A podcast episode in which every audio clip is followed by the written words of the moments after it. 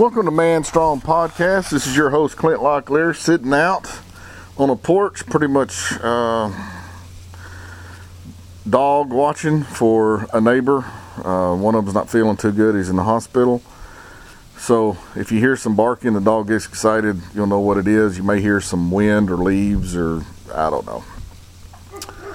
But uh, I wanted to talk about a few things. And I want you to realize something whenever you believe something. Because I've had conversations with, I've had a few things happen in the last week or so. Me and my wife went down to Mexico. And uh, I wish I could say it was a vacation where we're, you know, drinking margaritas and eating nothing but tacos and having lots of vacation sex and hanging out on the beach. But she actually went and uh, had stem cells where she's torn her meniscus. And we come to find out she's also got a torn ACL. So we're looking around and, uh, you know, we're looking at different options and this, that, and the other. And stem cells kept coming up. I've heard Joe Rogan talk about it, and I've heard other people in other podcasts talk about it. So we start doing research, and we're, we're looking at uh, we were looking at Mexico, we were looking at Costa Rica, we've looked here in America, um, and I think somewhere else, different places. And she went and visited uh, one of the places that have a good reputation here in America, but we chose not to do that for the simple fact that the FDA, which here lately this seems to be and this is where are you a bee or are you a fly? Because i could be a bee or i could be a fly and i really don't know. But there's we can't even find side effects for stem cell but we can find a lot of you know reasons to take stem cells.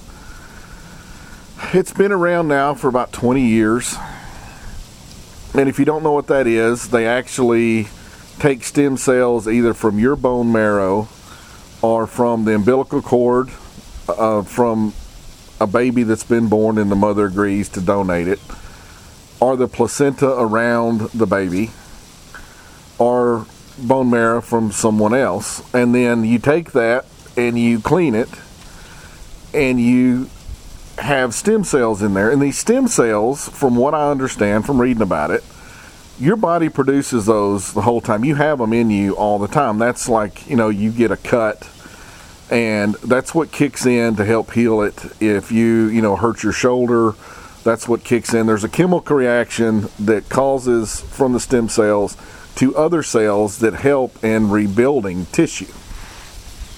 So, what they're doing is they're trying to supercharge this process by by running uh, stem cells like around her, my wife, her meniscus, and you don't take any type of anti-inflammatory and stuff like that. Uh, no drinking for quite a while. Anything that'll slow down what the stem cells are doing, and hopefully, which it seems to do a majority of the time, but not 100% of the time, it actually enhances your ability to, rebuild structure in your body, tissues, tendons, ligaments, muscles, uh, stuff like that. It's it even seems like uh, if you take it intravenously, which she also took, that it can it just goes around your body and it finds stuff that's wrong, and it because of what it is, it just kind of kicks stuff into overdrive to heal it.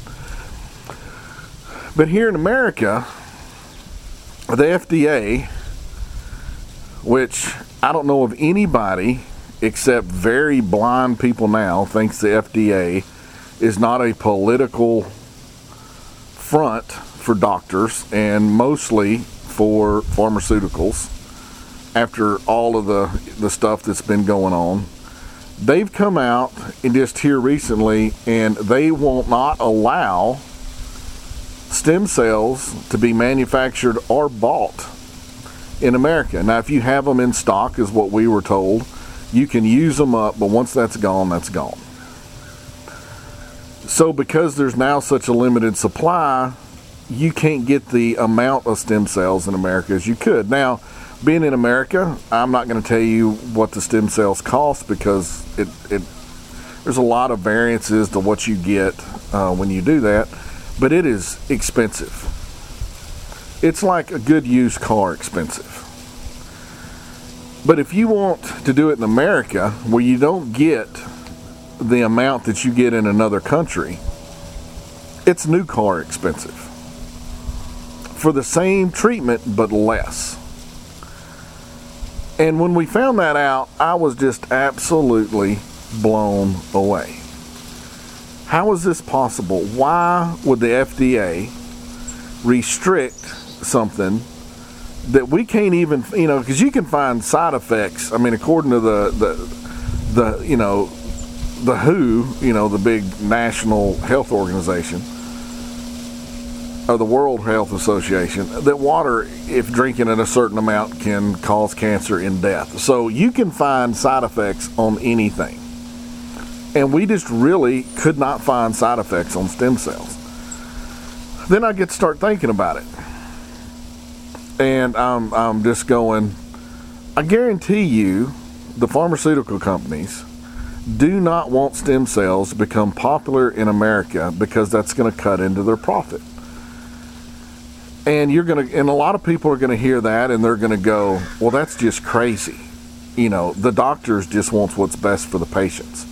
The pharmaceutical companies just want what is best for the patients. They're trying to produce the best medicine and this that and the other and sometimes i think that is true i think it's really about a wash because if you look at the pharmaceutical companies and you and i suggest you go to duckduckgo and not google just start looking at Pfizer and Moderna and J and J and all these pharmaceutical companies. How many in the volume of money they've been fined because of fraud, because of hiding evidence, because of killing people because they hide evidence, because of bribing doctors to push their product. And now what's went so far is to what seems to be, from a logical, rational point of view, is they're actually bribing government officials and governments to push their new drugs.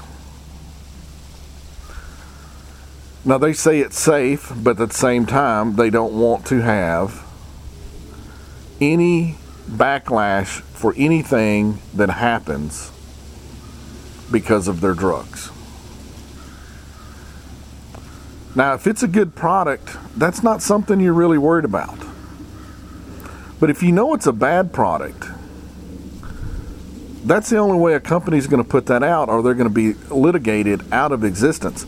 And these companies, as big as they are, I think it's Pfizer, a couple of years ago, got hit with uh, a $1.3 billion fine for fraud and bribing doctors.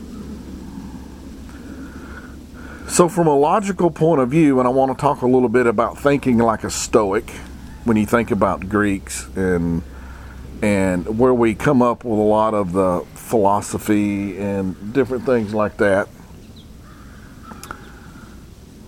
Oh boy, my cat hears me and it's going to come up on this dog's. I don't know what's getting ready to happen. Um, one of the main things that you look at from a Stoic is what is the nature of something. Like a car. What's the nature of a car? It's transportation. It, it moves down a road or a field or something. That's its nature. What is the nature of a predator? It eats prey. It doesn't think about the prey. It doesn't uh, feel sorry for the prey. That's what the nature of it is. If in in to look at things logically, you have to look at what is the nature of something. The nature of the military is to break, destroy, and kill things. That's the nature. That's what we were trained in the military for. That is the nature it's not a police force, it's not to build schools. it's to break and kill things. That, that that's that's what the mil- that's the nature of any military. On the opposite end, if you look at the nature of police today, the nature used to be protect and serve. Now it's revenue enhancement. And there's a little bit of protection, but there's a whole lot of bullying going on. So the nature of things can change over time. So it's not set in stone. So when I look around the world today, I want to look at what is the nature of something. Like, what is the nature of government? It's to seek more power. That is the true nature of people that want to be in government. They seek power. Most of the time, it's because they're beta males. And when you give beta males any type of power, they abuse it because they want to abuse it because it gives them a great sense of superiority and the feeling of power. And when you look around bureaucrats and most politicians, they're mostly just going to be very weak beta males that thrive on telling other people what to do. That is the nature of a politician. Where it used to be, like in George Washington time, that was not the purpose of a politician. But that is what they are today. That's their nature. Back to the bees, just keep with me here. I've, I've got somewhat of a coherent thought I'm trying to work out. There's an old phrase a bee never wastes its time explaining to a fly that honey tastes better than shit. Let me say that one more time. A bee does not waste his time trying to convince a fly that honey tastes better than shit. Because the bee's going to be wasting his time, and a fly's not going to believe him anyway.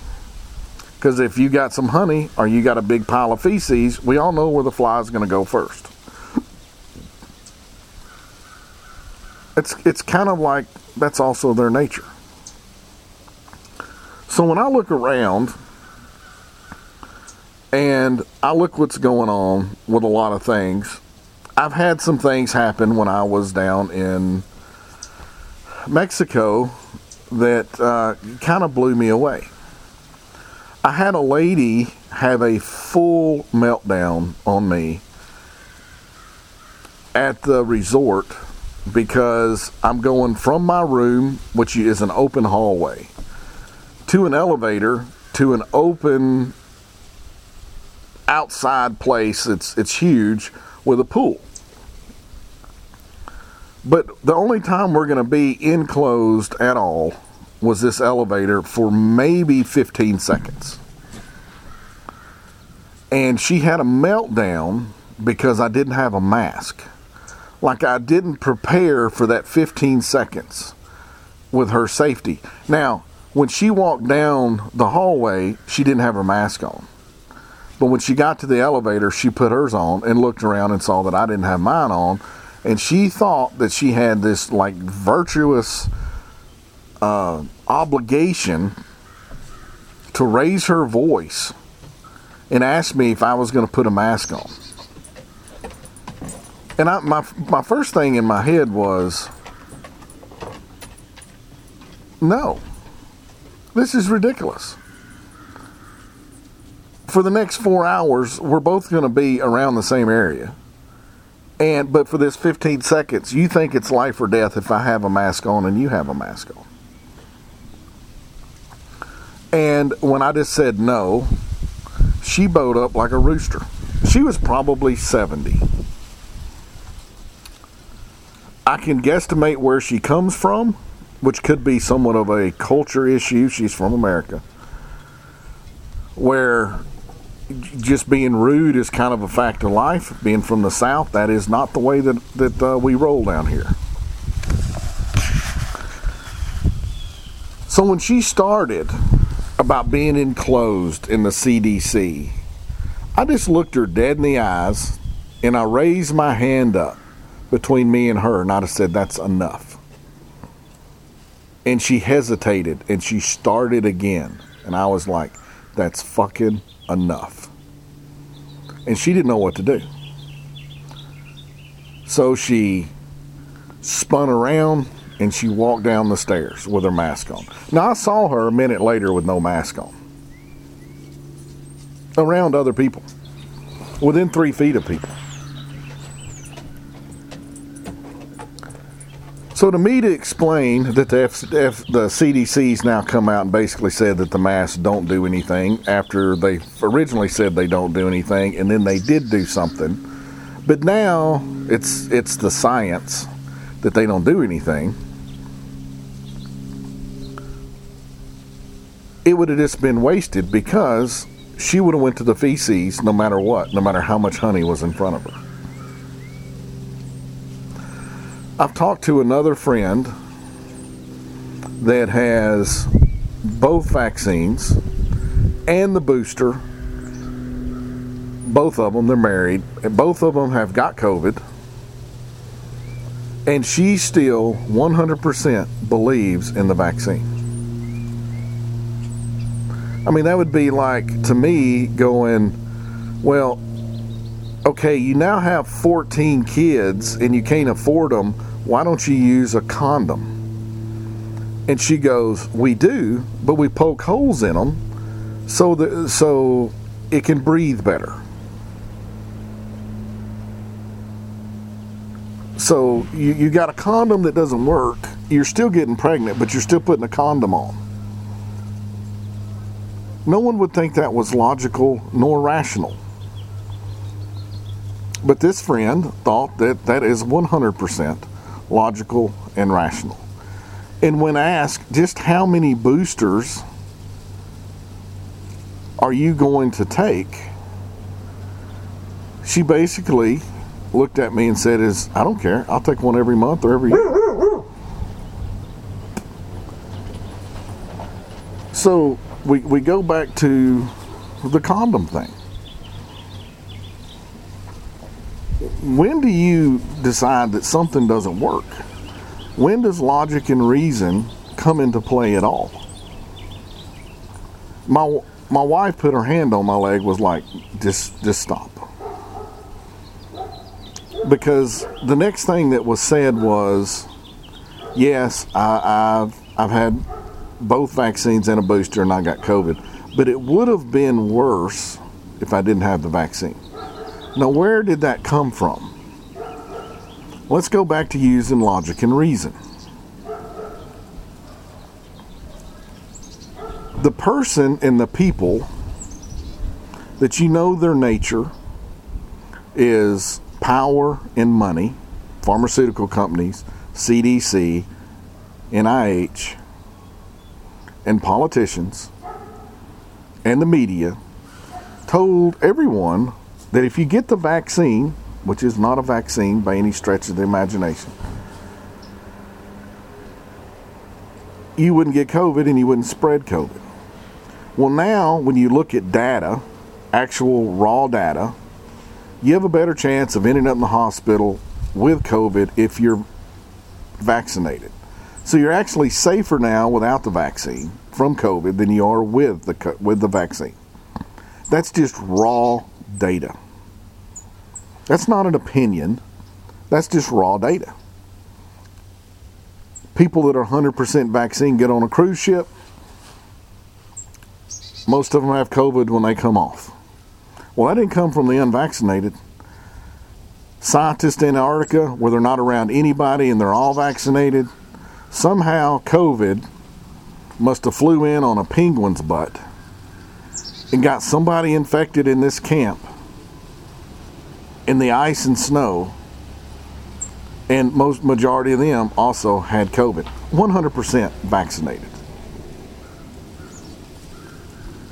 where where where in the world does this come from where the lack of logic and the lack of reasoning is starting to work. When you look at the people that are making the rules, remember their nature, power, and money. They absolutely try to make anybody that does not agree with them sound like a clack. And again, with the conversation with this friend, when when a point was brought up, she'd she'd go, "That's one person's opinion." No, it's not one person's opinion about the vaccine maybe having some serious side effects. You're talking thousands of medical doctors, hundreds and hundreds of people that work with infectious disease, thousands and thousands of nurses. It's not one. It's actually more than the people that are pushing the agenda. But see how that, that just gets pushed off because you can't convince someone that wants to go to one thing that maybe something else is better. When, when the FDA shut down ivermectin, which I have, and it was no problem to get before it became popular. Now you can't get it hardly. Uh, chloroquine, forget about it. Now it became clear after Joe Rogan that the mono- monoclonal infusions just pretty much wiped COVID out when you took them, along with some steroids. Now the FDA's come out a week ago and it's now made that where if a doctor wants to prescribe that, there's a chance he's going to lose his license. And, and I'm sitting here and I'm looking at all this going, this is pure insanity. It's pure insanity. And for what? For money and power, because I can look at the nature of the people that are pushing one thing, vax only. They don't want to hear about natural immunity. They don't want. They don't. The, you go to a hospital, they don't treat you. I hate to bust someone's bubble. They're not allowed to treat you because the hospital is going to be in trouble. The doctor can lose his license. Now, you would want to think that doctors would do the right thing, but there again, what is the nature? They got all that money in that medical degree. They're they're just like everybody else, making a living, and now it can just be gone because they help a stranger. But that's the new world that we live in. We all hear about the VAERS system. When you look at it, 13,000 people in America have died from COVID. Just COVID, not gunshots, not train wrecks, not car wrecks, not cancer, not from heart attacks, not from all these other comorbidities, but from COVID, it's 13,000. On an average year, 70,000 people die from the flu.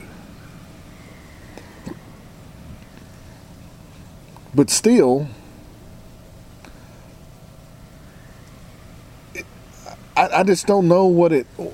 How, how much data does somebody need before they will at least question what they believe? Now, the reason I said, "Are you a, a bee or a fly?" because I think the important point is you can be the fly just as well as you can be the bee.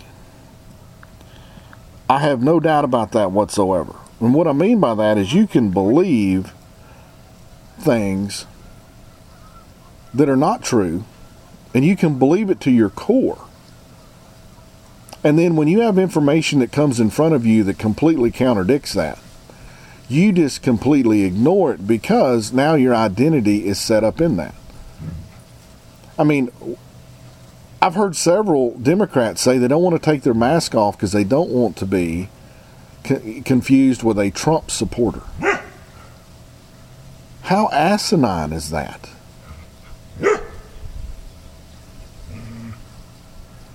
It just doesn't make any sense. Now, I want to play something that. see here.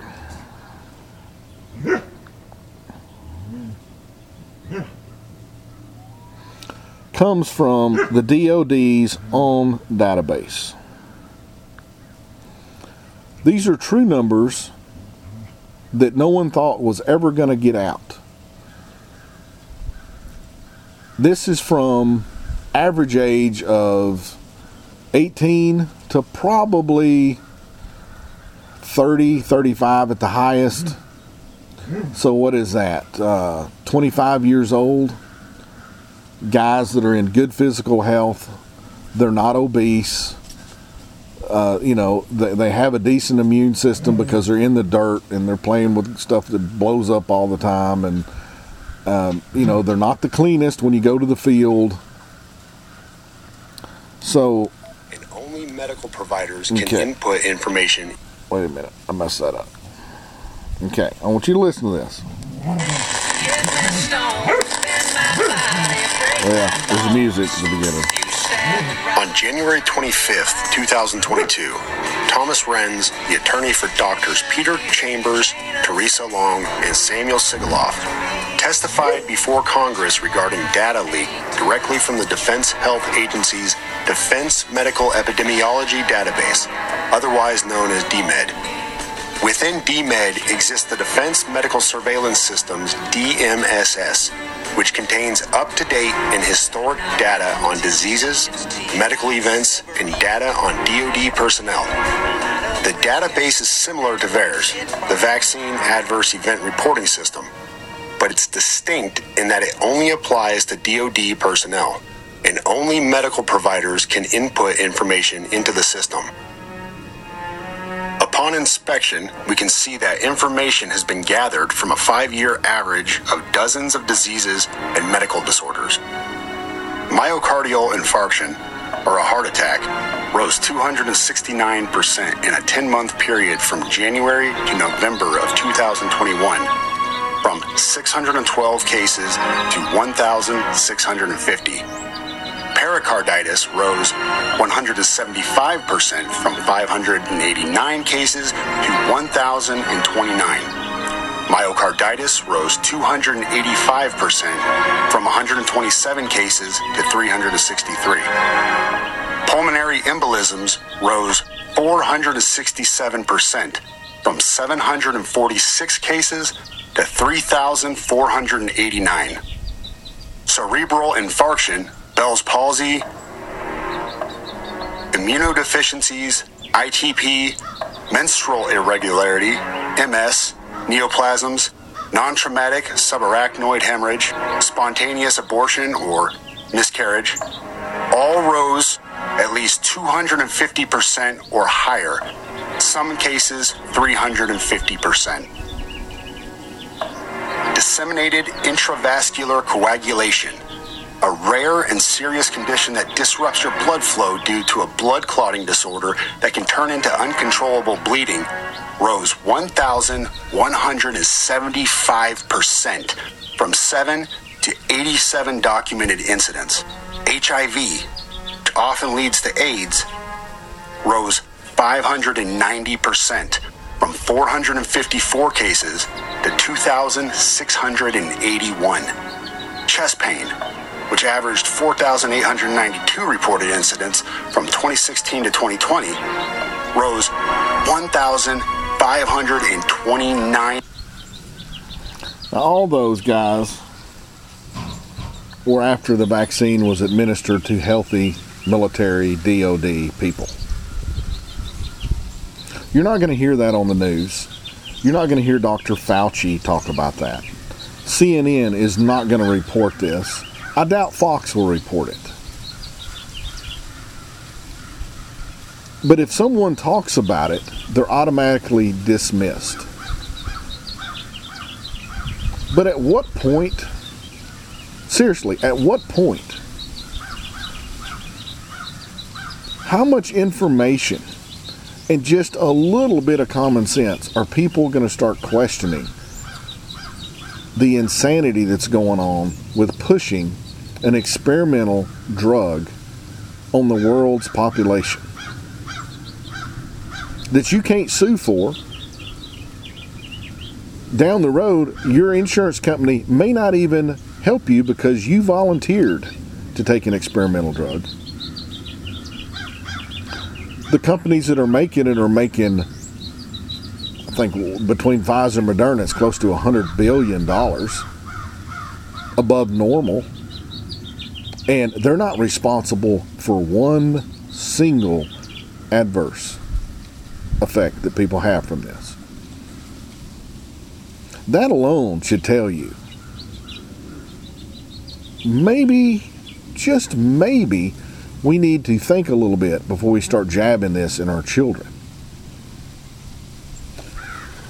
You can go to DuckDuckGo and start looking up. Don't go to Google. Go to DuckDuckGo and just Google miscarriages, stillbirths, and deformations of peop- uh, babies since the mothers took the vaccine. I mean, it's heartbreaking. It's not a little increase, it's a huge increase.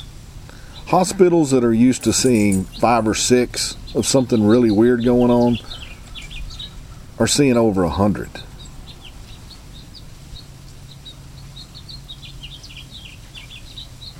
I don't know what it's going to take for grown men and women to learn to think rationally, to question. Just because somebody has a degree does not make them God. And no matter what an expert says, if you keep looking at something like someone that's got 14 kids and they use a condom every time, you're going to go, maybe something's wrong with the condoms. Our condoms don't work. I need to find a different alternative to birth control. But we're not doing that because it's turned political. It's turned, you've got the bees and you've got the flies. I don't think I'm going to fly on this one. And I don't know how to convince other people, and I'm, I'm just not worried about convincing people anymore. People took them because they were scared, for the most part. Doctors took them because they were told to tell people to take them, even though the doctor didn't give it to you because they would be held responsible. That's why you go to Walgreens and places like that. I mean, the whole thing is so fishy that it's crazy. Everything that can keep people from getting really sick from COVID's been taken off the market. But still, we sit there and we go, yeah, but uh, the people in the white labs on MSNBC says it's safe and effective. Now they can't even say it's safe and effective. Even though Pfizer, the CEOs come out and said, even though you've got two shots in a booster, you need another one because the first three just don't seem to be doing anything. So we're still trying to pass laws forcing people to get a vaccine so they can keep their job and they can go to the movies. What we need in this country is some logic. Not people that just want to be on certain sides of issues because you don't get anywhere that way. Now, I want to switch topics here real quick on something about fitness. Uh, I'm reading a book uh, that I actually read back when I was in high school, which I probably bought at a bookstore if you can believe they had those. Uh, and it's called Heavy Duty Training by Mike Mentzer. And there's several things in this book that were very eye opening to me, and I want to talk about just one of them today, and I'll probably talk about another one next week. I love to train. I train five, six days a week. I train for about an hour and a half. I enjoy the way it makes me feel. I enjoy how I feel afterwards. I enjoy how I kind of feel the next day. It's enjoyable to me. Now, to someone that just can't understand that, that's not going to make any sense to you. But I enjoy training. I enjoy being stronger. I enjoy putting on some muscle. It's it's it's fulfilling in in some type of way, and I quite don't understand it. But it, it's just like people that get runner's high, I guess. So you train a lot because you like it. And you train if you if you're trying to build muscle. His book is completely different from anything else that I've read. Now, at the gym that I go to up here in uh, Rockwood, uh, Roco, I go there a couple of days a week just to be around people, get on some different machines and stuff like that. the owner and one of the guys that I know there are doing an Arnold Schwarzenegger program. And so what they're doing is, like if they're doing bench press, they're doing their first set is 30 repetitions. Second set is 12, then 10, then 8, then 6. That's what, five sets. Then they do that, repeated that on an incline press. Then they repeat that on incline flies and then flat flies. That is a ton of volume. That's just for the chest. That's a two, two and a half hour workout if you're humping. And I have no doubt you are pumped out of your mind when you get done with that. And you're exhausted. Now, Mike Mentzer with, with the heavy duty program does high intensity the same way that Dorian uh, Yates, uh, Mr. Olympia, back when I was, I guess that would have been right when I got out of high school, maybe, Mr. Olympia. He was one of the first of the mass monsters that were just 265 pounds of solid muscle ripped. And he did a thing called hit training, which is the opposite of Arnold Schwarzenegger. He'd only work out for 45 minutes, four days a week. And he used high intensity. And one of the things the book really separates is high intensity has to be done short because you just don't have the energy to do it for two hours. And if you're doing workouts like Arnold Schwarzenegger did, you're doing a whole lot of endurance type training and a lot of uh, pump work, blood work. You know, you feel really good. But are you really causing your body to adapt besides the endurance part? Because if you're doing 10 sets of different bench presses and then 10 more sets of different flies, that's 20 sets. There's no way to really, really push all those sets. It's impossible if you actually push them. And one of the points in the book that really set me back on my heels and I read it like five times, and it's one of these things when you read it, it's like, how come I've never thought of this?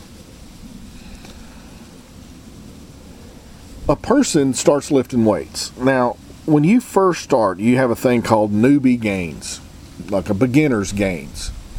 And pretty much whatever you do, you're going to put on muscle uh, you, you, do three sets of uh, 10 reps or four sets of 10 reps. You do full body workout. You do powerlifting.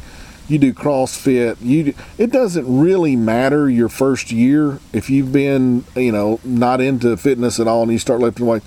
You're going to put on probably if you eat a halfway decent diet, 10 pounds of muscle that first year, maybe 12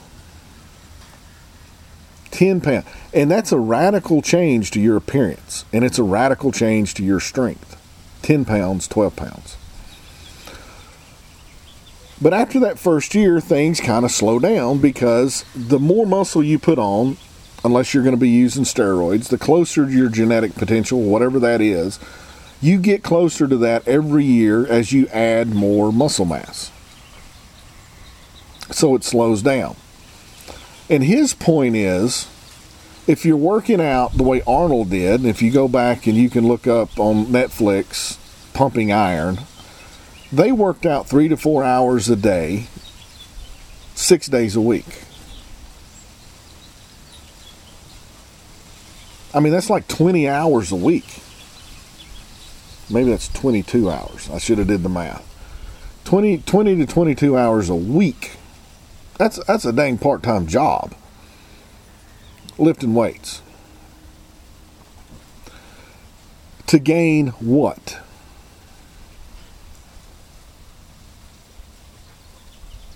A quarter pound of muscle a week? That's four ounces, guys. Four ounces. Now, the, the way that my brain works, because I make animal sense, is I know what a four ounce jar is. I know what four ounces is. It's not very much. So let's say that you're 220 pounds and you're in there busting your butt for 20 hours a week and you're holding a four ounce jar of new gained muscle that you get to put on your body. If you were to spread that with a butter knife, you wouldn't be able to coat your chest and back with it because it's not enough. And I'm talking just to smear it on like paint. It's not that much. Now, if you could keep producing 12 pounds of muscle a year, think about in 10 years, that means if you started at 200, you would be 320 pounds of solid muscle. And then whatever fats you had. But no one's walking around in 10 years unless you're just like geared out of your gourd at 320 pounds ripped muscle. And Mike Mentzer's concept is if you're only going to gain four ounces a week, if everything goes right and your diet's good, and you're causing your body to adapt, do you need to work out an hour and a half, two, three hours a day, five, six days a week? And I think the answer, when you logically and rationally look at that, is no. For one, you're not going to be able to continually add 12 pounds of muscle a year. Like I said, you'd weigh 320, 330 pounds of solid muscle. So it's actually probably less than four ounces a week which would give you a pound of muscle. And again, if you spread a pound of muscle, think about a 16 ounce jar, you could spread that on you with a butter knife and probably not even cover your whole body if it was butter. So it's not that much. Well, how do you gain muscle? You have to do something that causes your body to adapt. Without adaptation, your body has no reason to grow muscle. None. Now, you're taking your first year or maybe year and a half out of the equation. If you're curling 50 pound dumbbells this year and you're still curling 50 pound dumbbells next year with the same tempo, with the same reps, with everything, your biceps have no reason to get any bigger. If you're benching 225 for three years in a row, 10, 12 reps, your chest and shoulders and triceps have zero reason to get any bigger or any stronger because you're not asking it to adapt. When you ask it to adapt, it adapts, which means you have to push that to a point that is above and beyond what you've done before. Now, that doesn't necessarily just have to be weight. It could be better control of the set. It could be more uh, more reps. It could be uh, different techniques on building intensity. There's all kind of different ways to do that. It just doesn't have to be weight.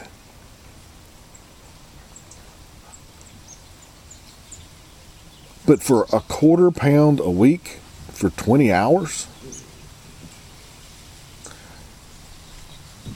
His whole premise is you don't need to work work that much to grow muscle. Now, one thing about Mike Mentzer, if you go look him up, uh, he's passed away. I mean, he was he was a big deal back in the late '70s, early '80s. One of the few bodybuilders to ever get a perfect score at a competition from judges was uh, not as big as guys are today because guys didn't take chemicals the way that they take today. They took them, but not like today. He got where the last several years that he was working out was probably 20 to 30 minutes, four days a week, and was a professional winning bodybuilder. Which, the reason I'm bringing this up lot of people think that you have to dedicate your life to lift weights to get any results. And I'm telling you guys, that is not true. 30, 40 minutes a day is probably more than you need to do. Now, I'm playing around with this concept right now. And I did a workout yesterday for chest and back. And well, I started with back and I got warmed up and I did a like I did a very high to my chest leaning back type uh, lat pull down, but it wasn't for my lats. It was basically for my rear delts and middle middle upper back. Once I got warmed up on that, I did one really hard set completely to failure where I couldn't move the bar. And then I did three other back exercises with no warm up to failure. So, my whole back exercise, which used to take an hour to do, I actually did in 12 minutes. And I'm sore as crap today. Then I did chest. I warmed up on flat bench dumbbells. And when I got up to 90 pound dumbbells, just making sure everything was loose, I did a set completely to failure. I turned around and used the big green bands I get from Westside. I got uh, set down on a bench with the bands way above me, and I did almost like a uh, decline press with these big heavy bands and I did one set till I could not move my chest anymore. That's all I did for chest, and I'm sore today. Two sets. Two sets. Now, what I was doing before this was I'd work up on a bench press. I would go to, like if it's barbell, I would go up to something like uh, 315, 345. I'd drop back down to 275 uh, rep out as many as I could. Then I would do some some flies with the bands, and then I would do some incline dumbbell presses or something like that, and maybe some uh, push-ups on a bar just to get a really good pump, or maybe some dips. But you're talking 45 minutes to an hour. Using this technique, I did a whole workout where I probably only lifted uh, between taking and not not counting just taking rest was 35 minutes. Also did traps, and I did reverse hypers. 45 minutes. So if someone says you don't have time to build muscle, you could just pick a muscle a day. Once you go through the beginner's phase, and you could just do two or three sets to failure once you warm up, and you're done. 15 minutes. Now, the trick to this, which I want to get more into later, is if you're going to go to failure, you have to give yourself time to recover. So keep that in mind. So if you're going to try this, I would suggest you wait about four days before you do it again because you can because what you're actually doing is is forcing your body to adapt. But if you don't allow your body to recover, is no way that you're going to actually build muscle. You're just always going to be going backwards. So you don't want to do that. So if you're interested in shorter workouts that seem to be more productive with a whole lot less time but I'm not going to say it's easier because going to failure is hard. You you could you could work out 30 minutes a day and be done with it. And that's what this gentleman was doing as a professional bodybuilder. Winning professional bodybuilding shows. And he wasn't weak either because when you force yourself to do this, you also get stronger, which to me is more important than just looking like you're strong. So keep that in mind. Don't let time be an excuse. You just have to be smarter than the average gym goer that thinks you've got to work out for hours and hours and hours. And I will talk to y'all next week.